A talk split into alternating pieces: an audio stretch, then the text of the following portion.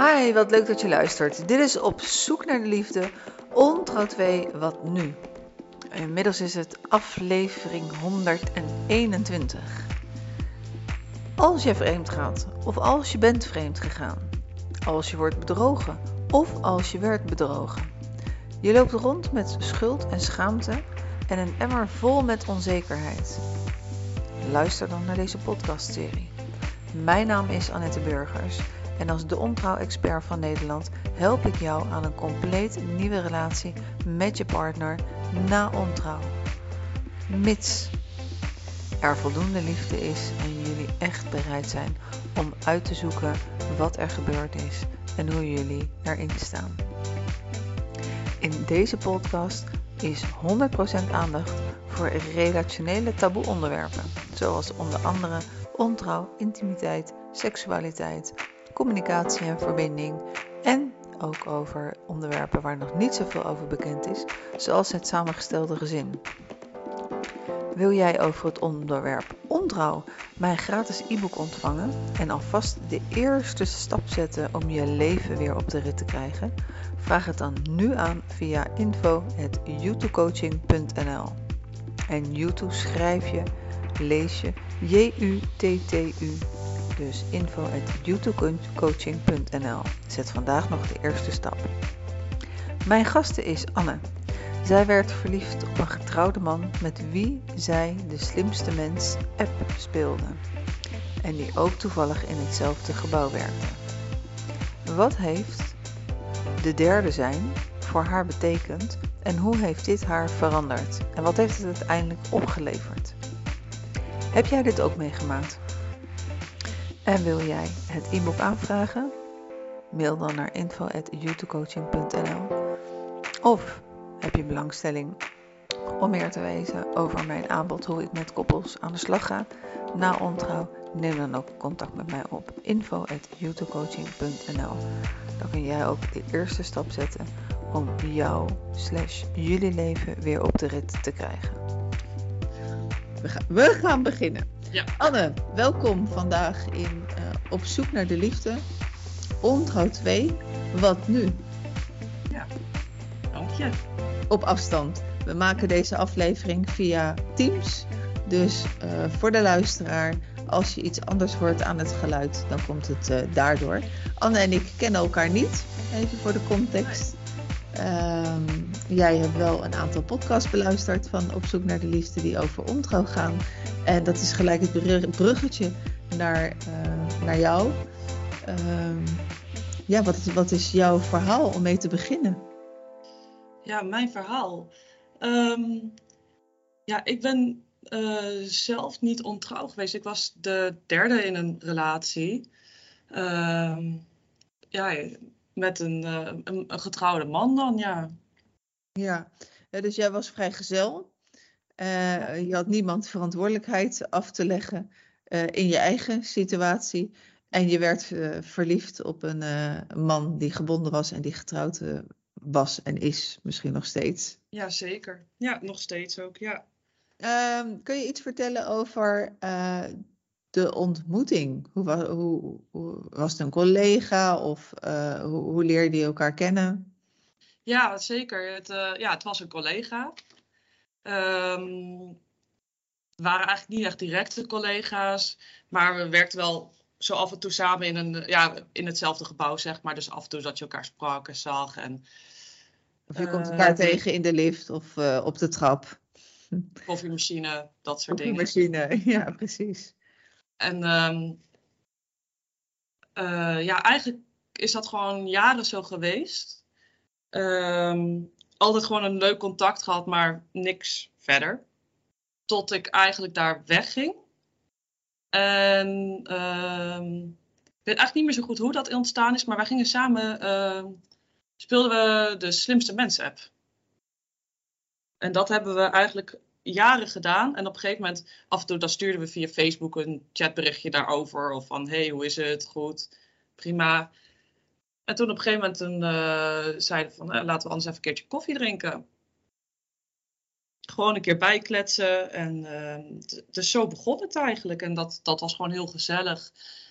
Um, we zijn eigenlijk gaan wandelen en koffie drinken toen. Want ehm, ja, het was in coronatijd, dus we konden ook niet echt ergens zitten. Dus toen koffie to go en gaan wandelen. En toen was dat eigenlijk heel gezellig. En uh, dat we ook dachten, oh, dat moeten we weer vaker doen. Dus op een tijd daarna gingen we weer een keer afspreken. En zo uh, groeide ons contact daar, zeg maar, privé ineens weer heel veel in. Dat we tot, het, tot een punt dat we eigenlijk bijna wekelijks, twee wekelijks gingen wandelen. Mhm. En hoe, hoe was dat voor jou? Want je wist dat hij uh, getrouwd was. Uh, was het ook in die fase uh, geheel vriendschappelijk? Of merkte jij bij jezelf van nou, ik vind hem toch wel heel, ik ga hem toch wel heel erg leuk vinden? Ja, dat is echt gegroeid inderdaad. Het was voor mij echt in eerste instantie echt gewoon vriendschappelijk.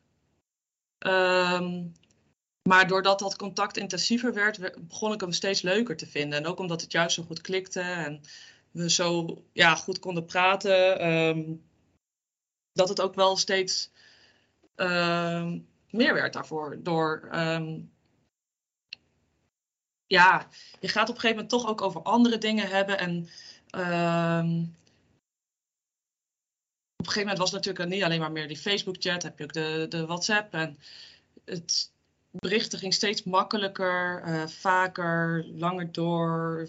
Eigenlijk al het eerste waarmee ik opstond, laatste waarmee ik naar bed ging en zo, dan had ik alweer een bericht. Of ik stuurde hem een bericht. En ja, dus dan, toen kon ik het ook niet meer, inderdaad, voor mij werd het niet meer vriendschappelijk. En dat heb ik heel lang op een gegeven moment proberen opzij te zetten. Want ik had echt zoiets van, nee, ja, dat kan niet. Hij is getrouwd, heeft vier kinderen. Dat wil, wil ik ook helemaal niet. Maar ja, dat is wel lastig als je toch contact blijft houden om dan je gevoel uit te zetten. Ja. En toen je dat merkte bij jezelf van, nou ja, hij uh, getrouwd, vier kinderen. Uh, dat, eigenlijk ja, wil ik daar geen andere verwachting van hebben of andere gevoelens bij hebben. Uh, dat was niet het moment om te zeggen van, mm, ik voel voor mij dat het niet, dat het niet, dat het niet meer uh, goed is of niet meer gewenst is, of ik wil mezelf beschermen. We, we stoppen nu maar hier, voordat er ook maar iets gebeurde. Um, ja, ik, ik kon het heel goed, uh, dat gevoel ook weer parkeren, merkte ik. Uh, ik vond het heel leuk, het contact. En achteraf denk ik, ja, misschien kon ik het dan niet zo goed. Maar toen dacht ik dat ik heel goed dat gevoel kon parkeren. ja, tot het moment dat hij eigenlijk aangaf dat hij uh, van mij, uh, voor mij gevoelens had. En toen kon ik het echt, nou, toen was eigenlijk, uh, ja, hoe zeg je dat? Toen kon ik dat niet meer wegzetten, zeg maar. Dat, dat, ja. Nee. Toen... Kan je nog dat moment herinneren dat hij dat zei? Wat was het voor hem? want hij heeft dan, want hoeveel tijd hebben jullie zeg maar gewandeld met elkaar? Totdat het moment kwam dat hij uh, uh, openheid gaf over zijn gevoelens?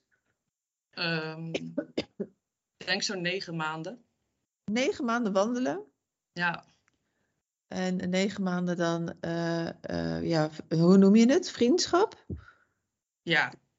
en in die negen maanden waren daar ook niet van die uitdagende boodschappen in appjes, of waren die er toen wel al? Ja, want ik weet niet of we dezelfde definitie hebben van uitdagende boodschappen in appjes.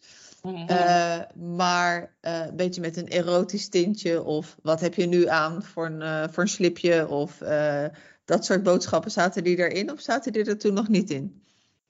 Um, ja, hoe verder, ja, hoe langer in het contact wel uiteindelijk wel wat, maar nog best wel bescheiden, maar meer van berichten als, uh, ja, ik weet dat ik wel eens had gestuurd van, nou ja, het is dat je getrouwd bent, maar anders had ik het wel geweten. Een beetje van dat soort berichten meer. Um, maar nou ja, niet zoals jij nu bijvoorbeeld zegt van wat heb je aan qua slipje of zo, dat niet, zeg maar. Nee. Dat niet, nee, nee. Dus een beetje bedekt in ieder geval. Ja, ja dat zeker. En dat moment dat hij vertelde van over zijn gevoelens, uh, was dat via de app? Was dat live? Nee, live. We zaten samen in de auto. We gingen, nou ja, onze connectie was echt uh, de Slimste Mens app. En we gingen toen naar een opname van de Slimste Mens. Dus hij zat bij mij in de auto en toen uh, gooide hij het even zo uh, eruit. Oké. Ja. En jij, jij reed of... Ja, ik was aan het rijden, ja. Okay. Met gevaar voor eigen leven zat je toen? Ja, inderdaad. Ik moest en focus houden en ik dacht, oh, wat is dit? En ik, ik, kon ook, ik wist ook niet zo goed op dat moment reageren nog, want het over, enigszins overviel me, omdat ik heet dacht, alleen ik heb dat gevoel, um, hij niet, want hij is getrouwd.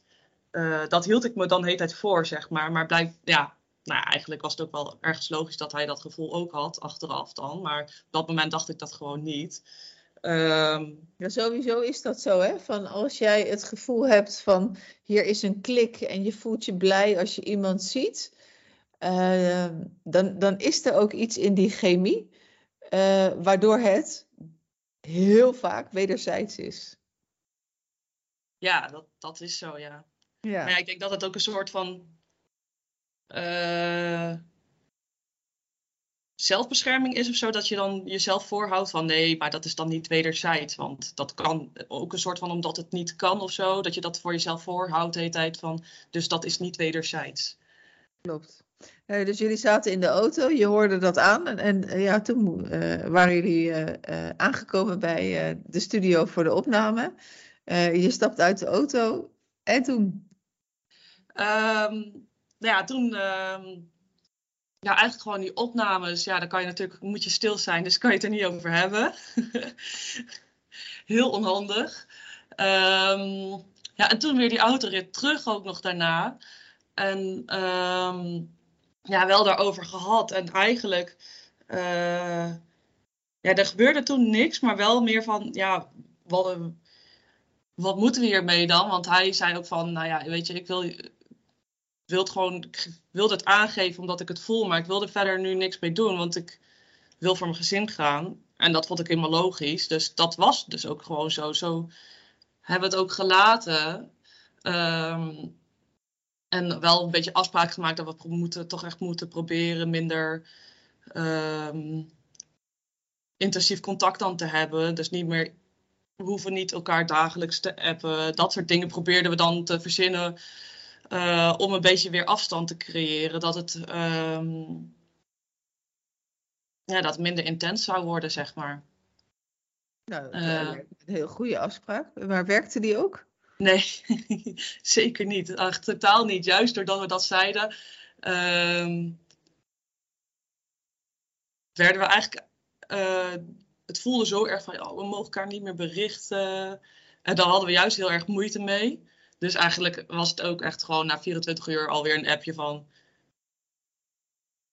Uh, hoe moeilijk het was. Nou ja, dus het was helemaal. We, we konden het heel slecht in ieder geval. Um, dus op een gegeven moment toen uh, ja, hebben we elkaar toch weer een paar keer daarna gezien nog. Uh, en gewoon wederom met het, met het wandelen en dat er niks gebeurde? Ja. Ook geen zoen? Ook geen zoen, nee. Het heeft echt heel lang geduurd. Um, uh, en wel ook, uh, op een gegeven moment had hij het dus ook al wel tegen zijn vrouw gezegd dat hij dus gevoelens voor mij had. Uh, dus ik weet ook dat toen eigenlijk het. Uh, vanaf toen werd het contact ook echt weer geheim. Omdat hij. Uh, ja, zijn vrouw vond dat natuurlijk niet heel uh, leuk om te horen. Nee. dus die had zoiets, ja, beter ga je niet meer met haar wandelen natuurlijk. Um, ja, en eigenlijk is het. Eigenlijk sinds hij het tussen vrouw vertelt is het eigenlijk weer tussen ons veranderd. En toen is het, um, want toen kregen we wel van die, uh, hebben we dus wel inderdaad zo'n avond gehad, we echt van die appjes hadden dat we, um, nou ja, op een gegeven moment, ik hield, ik hield het soort van niet meer in mijn hoofd, omdat ik hem wel zag en het gevoel werd echt alleen maar meer en niet minder, terwijl dat wel moest. Uh, dus dat heb ik hem toen gezegd. En toen heb ik hem ook gezegd, ja, weet je, ik weet, je moet echt nu gaan kiezen wat je wilt, want ik word hier een beetje gek van. Um, uh, wel, kies voor je gezin en wij moeten gewoon echt geen contact meer hebben dan. Of we houden contact, maar dan weet ik niet wat, hoe het gaat aflopen. Want voor mij is het verlangen nu op het moment heel groot om uh, je te gaan zoenen, inderdaad. Dat heb ik dus op een gegeven moment gezegd. En toen uh, stond hij de volgende ochtend voor mijn deur. Om te ja. zoenen en meer. Sorry? Om te zoenen en meer. Ja,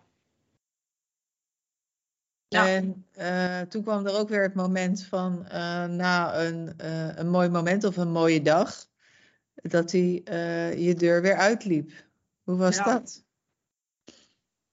Ja, heel eh, dubbel, omdat je op dat moment echt ontzettend verliefd bent en het superleuk samen hebt gehad en het ontzettend goed voelde.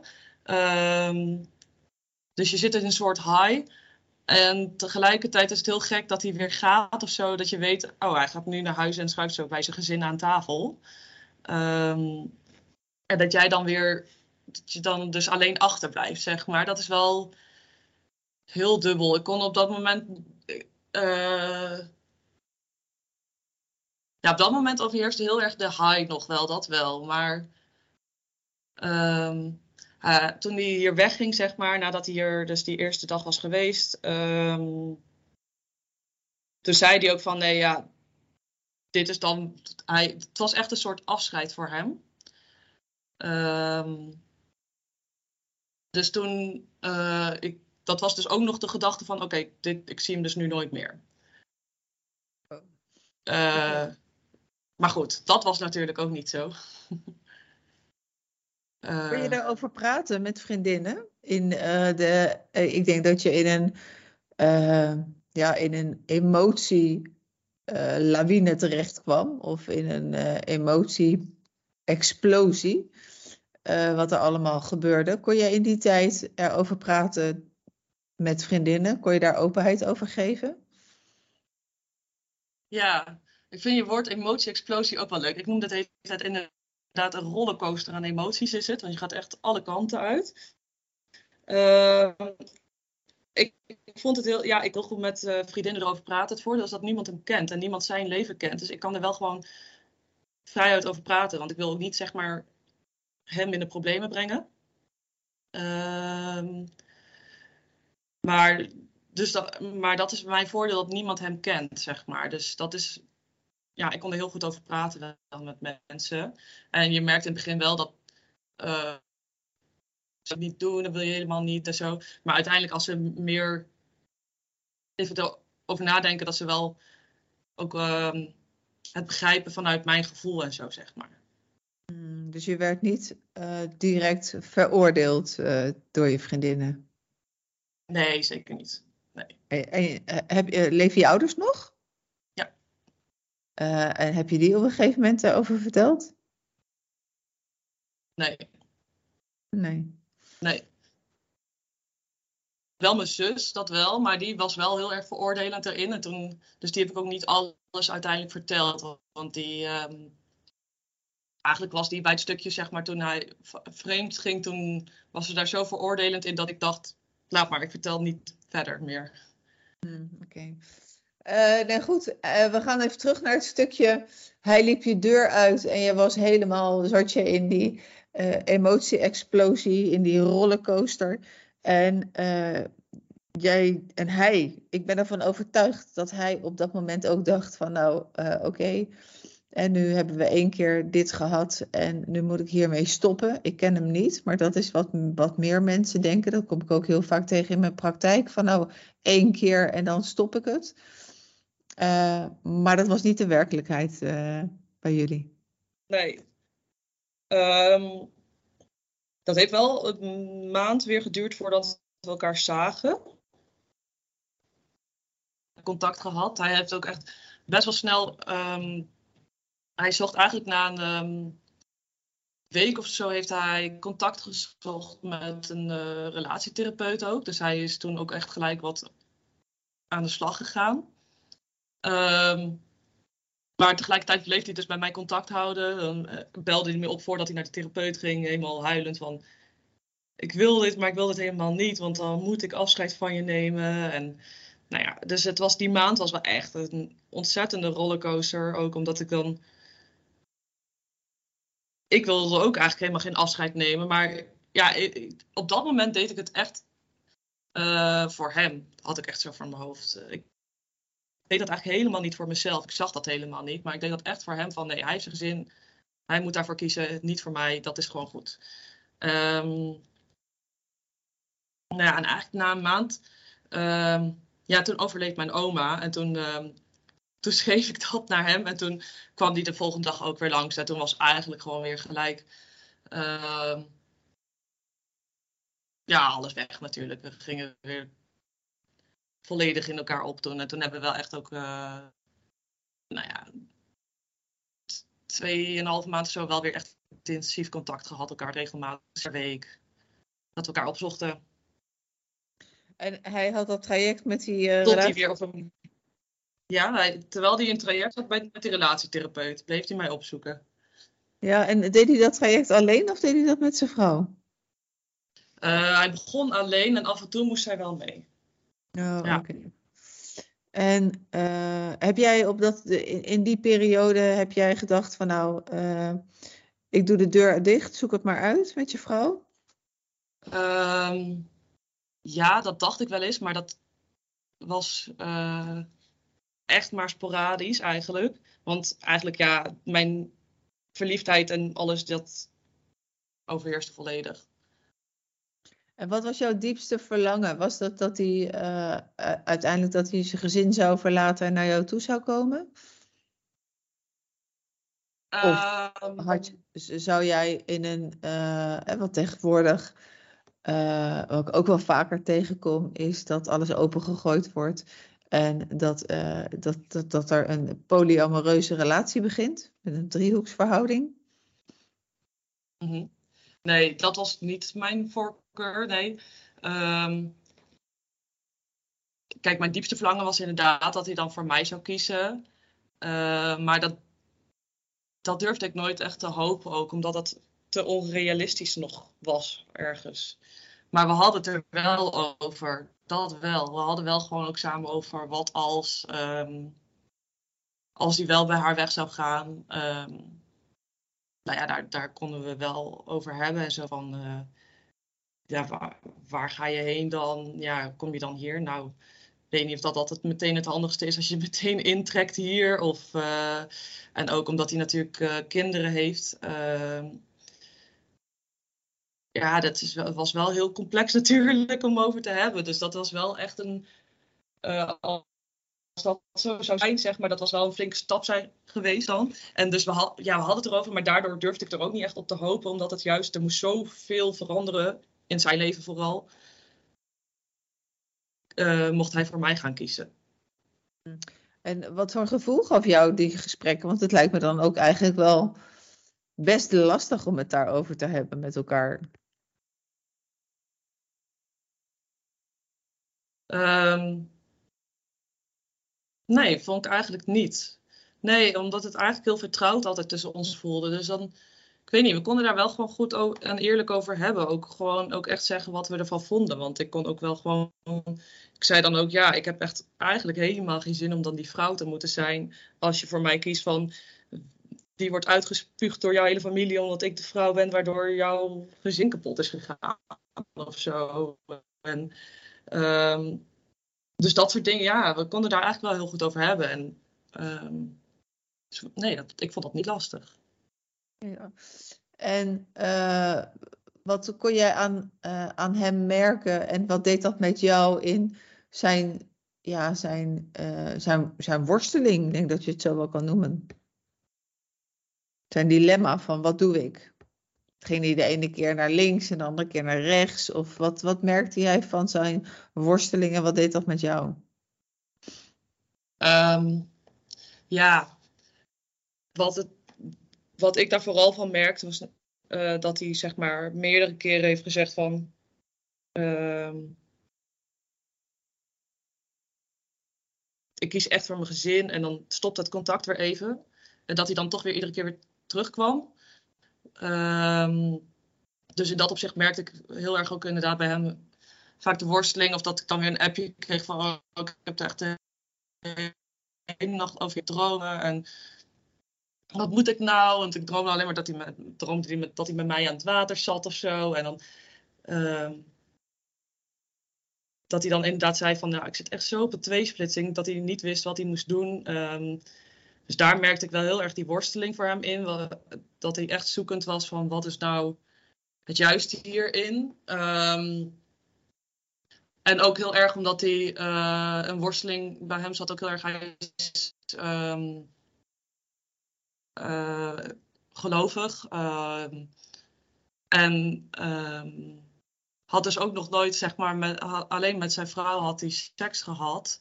Eh, jong getrouwd ook. En eh, dus daar zag toch veel dingen had, ja, had waardoor hij eigenlijk gewoon en van zijn geloof af, een soort van afgestapt was daardoor. Of zo, tenminste wat hij, hoe hij het geleerd had om hoe het moest zijn en zo. Daar had hij natuurlijk, was hij van afgestapt en vreemd ging. Dus daar, dat hij daar ook heel erg zoekend in was van wat eh, is nou weer het juiste. Ehm, wat vroeg je nou ook weer meer? Je vroeg wat, wat ik Nou, van zijn worsteling. zijn worsteling? Dat geef je nu aan. En, en wat deed dat met jou? Oh ja. Ehm, ja, dat gaf mij juist ook alweer heel veel verwarring. Omdat het, het ene moment was het kies voor mijn gezin. En het andere moment is ik wil jou. Ehm, ja, dat deed me ook wel heel veel verdriet hoor. Want het is gewoon niet wat je wilt natuurlijk. Het liefste wil je gewoon iemand die volledig voor je gaat. Ehm, maar dat kon hij niet. Want hij ja, had natuurlijk nog zijn andere leven erbij. En dat, dat deed wel veel verdriet. Ja. En was het dan zo dat je op een gegeven moment, hè, dus ehm, wat ik me herinner ook uit die situaties die ik zelf ook meegemaakt heb, is dat je, ehm, je, je hebt zo'n eh, high moment als je elkaar ziet en als je bij elkaar bent. En net zo wat je verteld hebt van die eerste keer, van ja, eh, super verliefd. eh, maar dan komt het moment dat iemand de deur uitgaat, dat je allebei weer met je eigen leven door moet. Waardoor je ehm, ja, procentueel gezien, als je dan zo'n high moment hebt, dan voel je je 100% gelukkig. Als die dan de deur uitgaat, eh, dan zit je er soms in van, eh, nou ja, het, is zo op een 50-50 basis, hè, van oké, 50% gelukkig en 50% in de, in, in de, naar beneden. Eh, maar op een gegeven moment, als je dan dit soort worstelingen bij, bij je geliefde ziet, dan kan op een langer termijn, kan die balans, kan die meer in het negatieve staan dan in het positieve staan. Heb jij dat ook zo ervaren of heb je dat op een andere manier ervaren? Ehm, even denken. Nee, ik, ehm, ik. Wel meer dat je de richting dat 50-50 ging, denk ik. Dat wel, maar niet het negatieve nog, denk ik. Want ik denk, eh, nog voordat ik op dat punt zelf was bereikt, dat hij echt definitief een, streep eh, eronder had gezet. Of erachter, hoe zeg een punt achter gezet. Dus ik, op een gegeven moment heeft hij wel echt de beslissing gemaakt om het te stoppen. Ehm, en ik, ik was daar toen nog niet, zeg maar. Ik had, eh, voor mij had het toen nog niet hoeven stoppen. Dus ik denk dat voor mij was, nog niet dat was die verhouding niet in het negatieve nog. Omdat ik hem nog steeds te leuk vond. En al, ervoor, ja, dat allemaal voor lief nam erbij. Dus jullie, hebben, jullie zijn negen, maanden heeft dat wandelen geduurd totdat hij eh, uiteindelijk met, met zijn gevoel kwam. Eh, en hoe lang daarna heeft de relatie geduurd? Eh, ja, bijna vijf maanden. Bijna vijf maanden met dan op en af en eh, Ja. totdat hij een, een punt erachter zette. Ehm, dat moment dat dat gesprek plaatsvond, was dat per telefoon? Was dat live? Was dat via de app? Nee, dat was per telefoon. Dat was per was telefoon. op het eind toen. Uiteindelijk, eh, hij zat eh, voor werk. ehm, de- ja, dat was ook heel bijzonder wel, vond ik. Omdat het, het voor het eerste keer was dat we ook echt een nacht samen bleven. Want het was altijd overdag dat we naar elkaar zagen. Ehm, dus toen waren we ook echt een eh, nou ja, hele nacht samen, een hele avond samen en zo. Dus dat was ook weer heel, heel bijzonder, heel anders ook weer. Ehm, en dat voelde heel goed. En, maar toen merkte ik al wel, eh, toen hij daar afscheid, zeg maar, toen we daar afscheid van elkaar namen, afscheid, afscheid nam en niet gewoon voor dat moment afscheid nam. Ehm, en hij zei, toen vro- vroeg hij ook van, geef me, ik moet echt weer even tijd hebben om na te denken. Toen een week later belde hij me dus. Ehm, en toen zei ik echt, ja, nee, ik, eh, ik, ik kan het gewoon niet meer. Eh, kan niet meer, ja, eigenlijk, eigenlijk hoe hij het zei, zei hij, kan mijn, mijn kinderen, die, dat verdriet wil ik hun niet aandoen.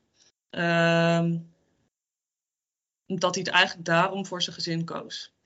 Meer van de, voor zijn kinderen voelde het dan dat het meer voor zijn relatie was. Dus ja, heel lastig allemaal. Heel dubbel. Ehm, dus toen, ja, over de telefoon, toen dat hij dat vertelde, ja, dat. Uh, ja, het is heel. Je snapt het. Je snapt dat hij voor zijn gezin kiest. Je begrijpt het. En, uh, dus ergens is het oké. en ergens is het natuurlijk alles wat je niet wilt horen. En um, ja, dus toen was ik wel echt gebroken op dat moment. Ja. Heb ook wel heel erg gemerkt dat ik echt um, wel lange tijd nodig heb gehad om daar weer van bij te komen, zeg maar. Want eh, was het op dat moment ook, uh, want wat jullie daarvoor niet konden om elkaar helemaal los te laten, hebben jullie toen op dat moment elkaar geamputeerd uit je eigen leven? Dus echt alles, dus ook, ook niet meer dat spelletje uh, met elkaar. ik weet niet of je dan een tegenspeler kan amputeren uit het spel, maar heb je echt alles, alles van elkaar geblokkeerd? Ja, en dan hadden we eigenlijk al, dus eigenlijk al na de eerste keer hadden we dat al gedaan. De eerste keer was geweest naar het telefoonnummer aan toe, alles verwijderd, het spel verwijderd. Dus eigenlijk sindsdien speelden we al dat spel niet meer. En, maar ja, daarna hebben we dan toch weer contact gezocht. Dus dan toch weer hadden we natuurlijk elkaars nummers. En volgens mij ook weer op Instagram of zo elkaar toegevoegd. het laatste contact ja, ik weet niet wat hij heeft gedaan. Uh, ik heb niet meteen alles verwijderd. Het was voor mij ook een soort van. Ik kon hem niet meteen loslaten. Ik, het was toch een soort houvast om toch een beetje te checken of zo. Ik merkte ook heel erg als ik dan dingen bijvoorbeeld uh, Instagram zette of zo, dat ik ging kijken of dat hij het had gezien. Dat ik toch een beetje het soort van wilde dat hij toch nog een beetje in mijn leven was. Uh, dus voor mij heeft dat echt nog wel even, nou ja, een paar maanden geduurd voordat ik op het punt was dat ik hem echt kon amputeren aan mijn leven. Dus toen, ja, op een gegeven moment stond ik op op een dag en toen dacht ik, ja, nu ga ik hem verwijderen. Want ik was klaar mee in mijn hoofd dat ik iedere keer ging checken of dat hij mijn verhaal had gelezen. Toen dacht ik echt, waar ben ik nou mee bezig eigenlijk? Hij zit niet meer in mijn leven. Dus ik moet dat helemaal niet willen, dat ik ga kijken of dat hij dat doet. Ik ga hem gewoon ook overal van afhalen. Um, ja, alles verwijderd en zo. Ja, ja, dat valt niet mee, hè, dat verwijderen. En uh, iemand dan uh, om dat lijntje door te, door, echt door te knippen en al die social media weg te halen. Want je denkt dat je nog uh, ja, in iemands leven zit, of dat je. Maar tegelijkertijd doe je jezelf zo ontzettend veel pijn als je, als je blijft volgen en blijft kijken. Weet je nog van je, je zegt van nou op een gegeven moment stond ik op en, uh, en had ik die, uh, heb ik dat gewoon gedaan. Wat maakt dat je die ochtend zo krachtig opstond? Um, ja, uh, vooral wat het heel erg was, was dat ik gek van mezelf werd. Ik, werd echt mezelf, ik was alleen mezelf aan het gek maken, dat ik heet ging controleren uh, dingen ging checken van. Of dat ik gewoon bewust dingen ging posten om maar te kijken of dat hij ging kijken. Dus ik postte niet eens omdat ik het leuk vond om iets te posten. Ik postte dingen omdat, om eigenlijk een beetje te kijken of dat hij ging reageren of zo. Dus, en toen dacht ik, nou, wat ben ik nou doen? Ik denk toch dat ergens dat ik op een gegeven moment tot het punt van acceptatie was gekomen. Um, ja, gewoon na het verdriet, het, ja, het stuk afscheid nemen. Ja, um, dat ik op een gegeven moment toch een beetje in die acceptatiefase was gekomen. Ik denk dat dat toch gewoon het moment was dat het oké was dat hij niet meer in mijn leven was, denk ik. Eh, als je nou. Uh, het is altijd een, een discussiepunt. Hè? Als je als derde ben je dan verantwoordelijk voor, um, voor het gezin van de ander, ja of nee? Uh, hoe, hoe sta je erin? Wat vind jij daarvan? Ik heb mij altijd wel verantwoordelijk gevoeld. Um, omdat ik natuurlijk wel vanaf dag één ervan wist. En ja, ik ben niet degene die vreemd gaat, maar ik ben wel uh, mede verantwoordelijk, vind ik. Uh, omdat ik daarin ook ja, meenam. Hij kiest daar natuurlijk ook zelf voor. Dat wel. Dus ergens vind ik het, is het zeker wel zijn verantwoordelijkheid. Maar ik heb me een deel ook verantwoordelijk daarvoor gevoeld voor zijn vreemdgaan. En dat vond ik wel ook een gekke. Het doet wel rare dingen ook met je, vind ik. Want ik heb wel ook uh, heel tegen mensen aan gaan kijken daardoor. Omdat ik. Um, hiervoor was ik eigenlijk altijd echt een beetje zo anti-ontrouw. Om het zo te een, uh, voor mij was het echt een taboe, zeg. Maar ik had daar echt een, een, wel een mening over. Um, dat is wel veranderd voor mij, omdat het wel. Het is voor mijn gevoel is het ons echt overkomen. Inderdaad, het is niet dat onze bewuste keuze geweest. Het is wel ons gebeurd. Ja, het is gegroeid zo. Um, we hadden het, uiteraard kunnen, hadden we het kunnen voorkomen, maar um, dat je verliefd wordt op elkaar, dat is wel ons overkomen, denk ik. Vind ik in ieder geval. Um, maar wat ik wel heel erg daarna merkte, is ook dat ik uh, aan mensen ging twijfelen. Dat vond ik wel heel vervelend, want ik had dus Um, hij was voor mij altijd echt, als je, hem, als je het eigenlijk tegen mensen zou zeggen die hem kennen, dan zouden ze echt allemaal zeggen, nou, hij is echt zo'n meest loyale persoon die ik kende. Uh, dus echt een persoon waar je het echt niet van had verwacht. Um, en dat maakte voor mij dat ik ineens ging bijvoorbeeld, um, kreeg ik van die twijfels dat ik dan over mijn ouders bijvoorbeeld ging twijfelen. Dat ik dacht, maar zou mijn vader dan ook ooit vreemd zijn gegaan? En dat soort gedachten. En dat vond ik wel heel vervelend. Dat, dat heb ik echt. Um,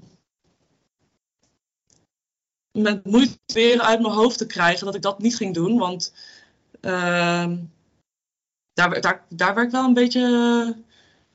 Wat zei je? Ik zei toen ben je weer een beetje gek van jezelf. Ja, maar dan, dat was wel raar hoor. Dat je dan ineens aan iedereen en alles ging twijfelen. Ook al had je dat nog nooit gedaan, zeg maar. Uh, en het klopt hè, dat het heel vaak gebeurt. Veel vaker dan dat we denken. Er is een plaatje van relaties natuurlijk naar de buitenwereld. Uh, maar ondertussen is het percentage mensen wat vreemd gaat uh, heel erg groot. En om het dan ook niet te bespreken thuis. Mm en um, als je de tijd terug zou draaien, zou kunnen draaien met een uh, wonderstokje, met een toverstokje. Uh, wat zou je dan anders gedaan hebben met de kennis van nu? Um, ja, minder intensief contact gehad vooraf. Dus ik gewoon toch denk ik. Um,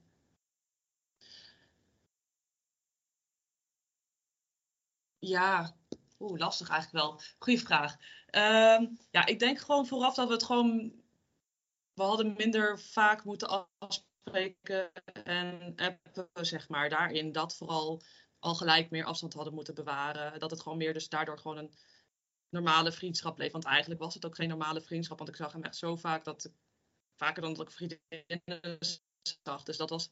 En ik sprak hem zo, sowieso veel vaker dan ik anderen zag. Dus eigenlijk was het al vrij snel niet een normaal vriendschappelijk contact meer. Uh, dus ik denk dat ik daar eerder dan de grens in had moeten bewaren.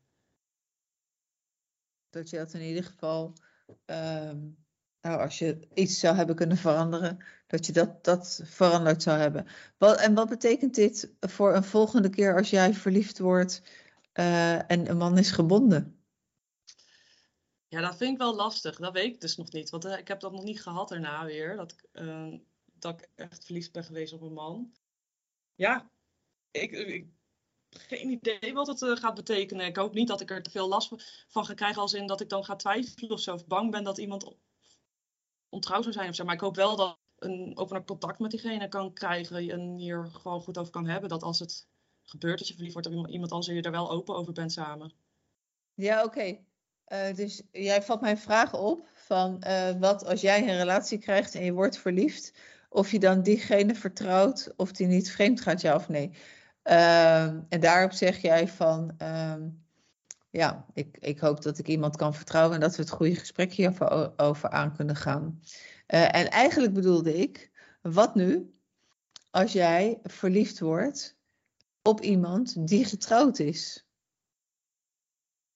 Wat doe je dan? Ga je, zou je Oh. daar, het is, eh, ehm, zonder dat je het weet, ehm, zou het ook kunnen zijn, of, of wel dat je weet van, nou, je, je wordt voorgesteld aan iemand, en het is duidelijk dat hij getrouwd is, ehm, en je vindt hem heel erg leuk en hij maakt werk van jou.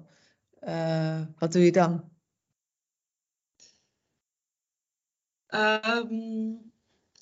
Ja, zoals ik dat nu voel, zou ik zeggen dat ik dat, ehm, dat ik dat niet weer zou willen, zeg maar. Daarin mee zou willen gaan. Omdat het me wel echt ook eh, in die end, zeg maar, meer verdriet heeft gebracht dan vreugde. Ehm, dus dat ik dan toch. ehm,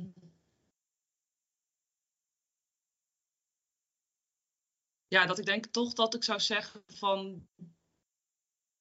eh, of je gaat volledig kies voor mij of niet, zeg maar. Maar ik denk niet dat ik zou. Het heeft niet. eh, ik zit niet per se nu weer op een eh, relatie met een getrouwd persoon nu te wachten. Nee. Nee, Nee. gewoon die dan toch volledig voor mij kiest. Dus ik, ik, ik zou dan denken De lijn hapert even. Kan je herhalen wat je wilde zeggen? dat ik de boot zou afhouden. ik zou, ja, Je zou eh, eerder de boot denk, afhouden. ja, ik- Ja.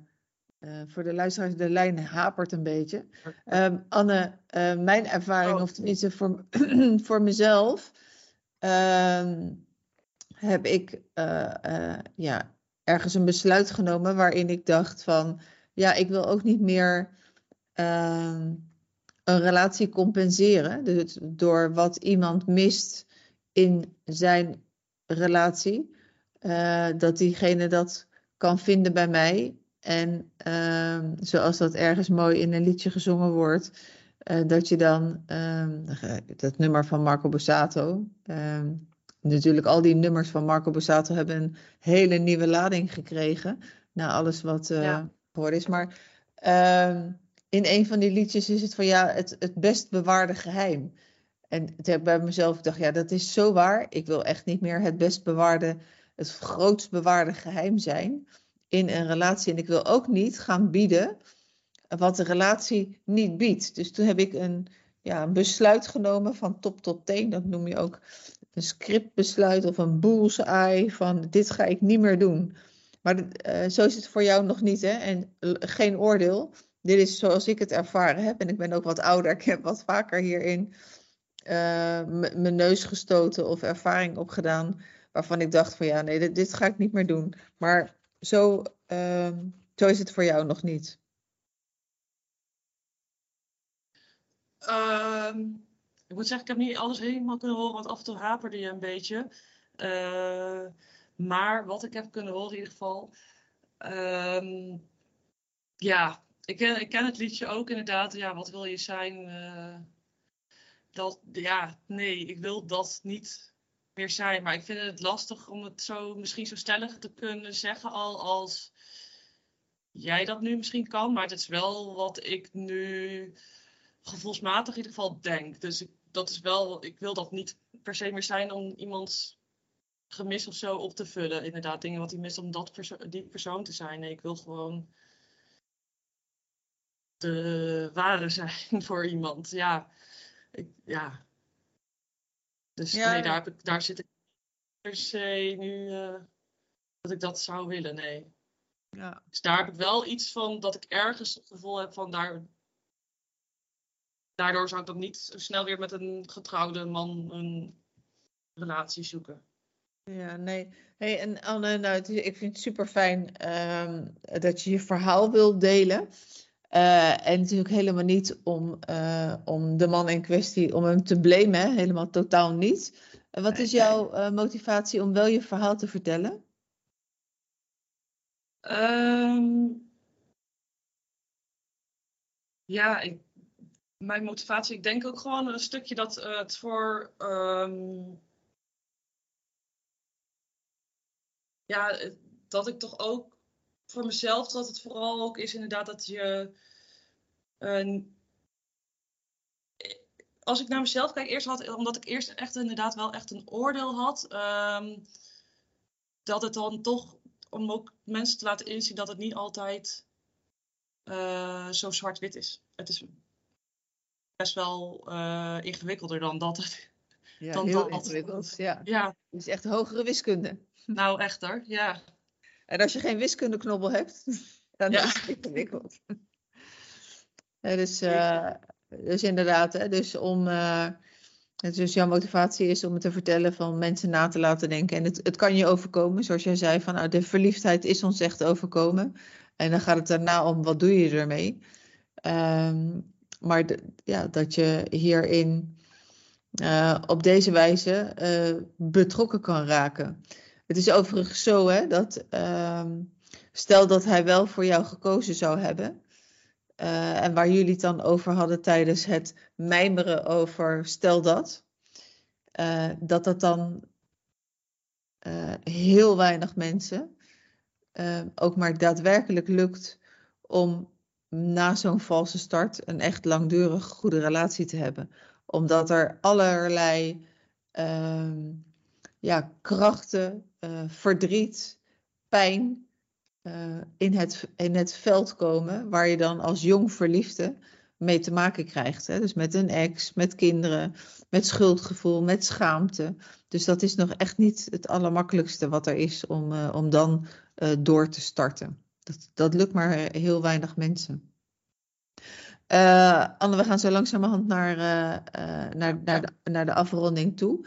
Is er iets wat ik je nog niet gevraagd heb waar je toch nog heel graag antwoord op zou willen geven? Mm. Oh, dat is altijd een lastige vraag, hè? Ehm, ja. Nee, eigenlijk denk ik dat ik wel op zich mijn verhaal kunnen doen. Dus ik weet nu niet zoiets wat ik nog had verder willen zeggen. Nee. Dan heb ik nog wel een vraag aan jou. Van wat zou jou eh, meer of beter geholpen hebben gedurende het proces als we kijken naar eh, reacties van andere mensen? Van vriendinnen of... eh, Ehm, ja, ik denk toch dat ze. ehm,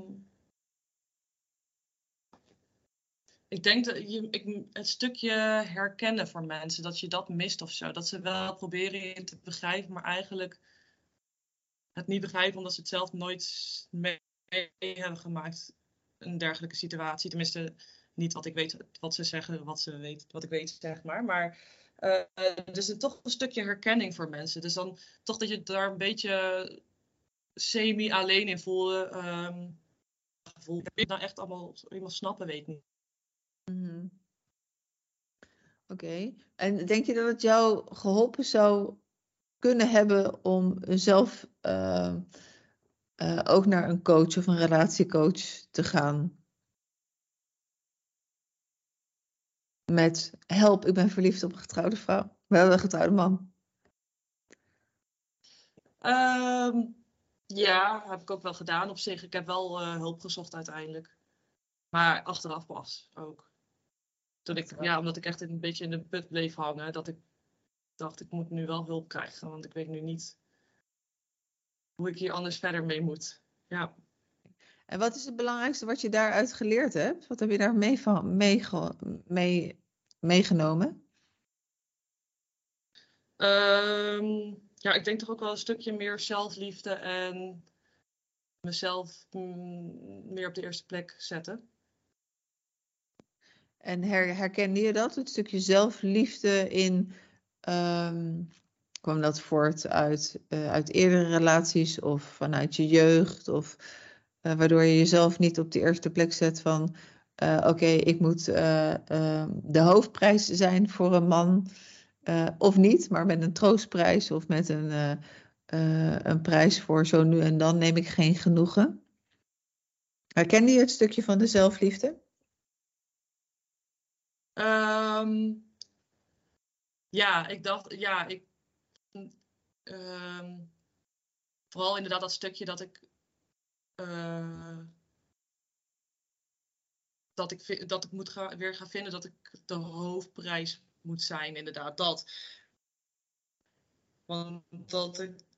ik nam inderdaad gewoon, nee, of, ja, dat denk ik. Dat ik daar dus wat meer ehm,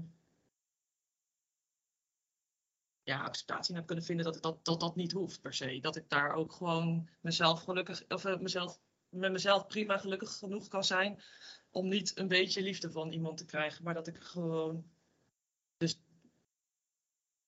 de hoofdprijs wil zijn. Dan, ja. ja, dat je de hoofdprijs wil zijn en dat je daar ook gewoon recht op hebt. Toch? In een relatie. Ja. Ja.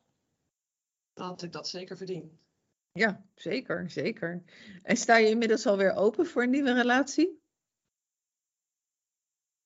Ik probeer het.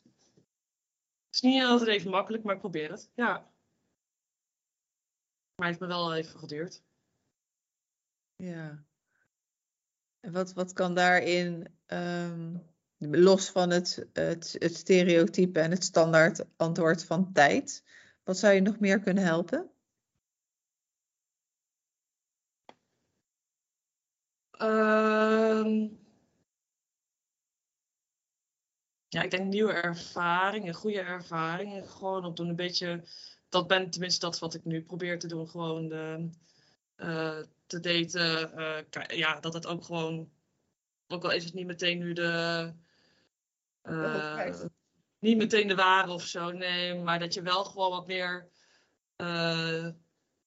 positieve ervaringen opdoet dat mensen voor jou daar zijn bijvoorbeeld, ja. Dus dat voor mij in ieder geval. Ja, nou, het lijkt me heel goed.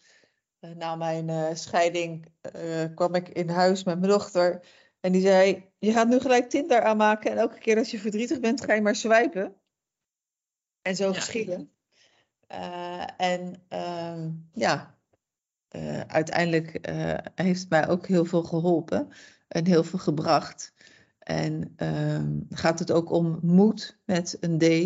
Hè, dat je de moed weer oppakt om, om erop uit te gaan. Want niemand klopt, als jij niks doet, klopt aan je raampje. En dan is het leven maar heel erg kort om achter de begonia's te gaan zitten. Ja, dus dan. Ja, precies. Het, het, vergt wel moed. Anne, ik wil je bedanken voor het delen van jouw verhaal. En ja, uh, super dankjewel en heel veel succes op het pad van de liefde. Dankjewel. En voor jou als luisteraar, dankjewel voor het luisteren. Ik hoop gauw weer te komen met een nieuwe aflevering die te maken zal hebben met een aspect van ontrouw. Ik ben me aan het uh, inlezen op een, uh, op een bekend, bekende zangeres die in mijn ogen de ultieme wraak heeft uh, uitgevoerd op vreemd gaan. En het lijkt me interessant om daar een podcast over te maken, maar waarover later. Zit jij net in zo'n situatie als, uh, als Anne, maar zit je er nog in en wil je hulp? Wil je begeleiding, wil je sparren? Neem dan contact met me op en dan kan ik kijken wat ik voor jou kan betekenen. youtubecoaching.nl of direct via de mail info.youtubecoaching.nl en dan hoor ik je graag om te kijken in hoeverre ik je kan helpen. Voor nu dankjewel voor het luisteren.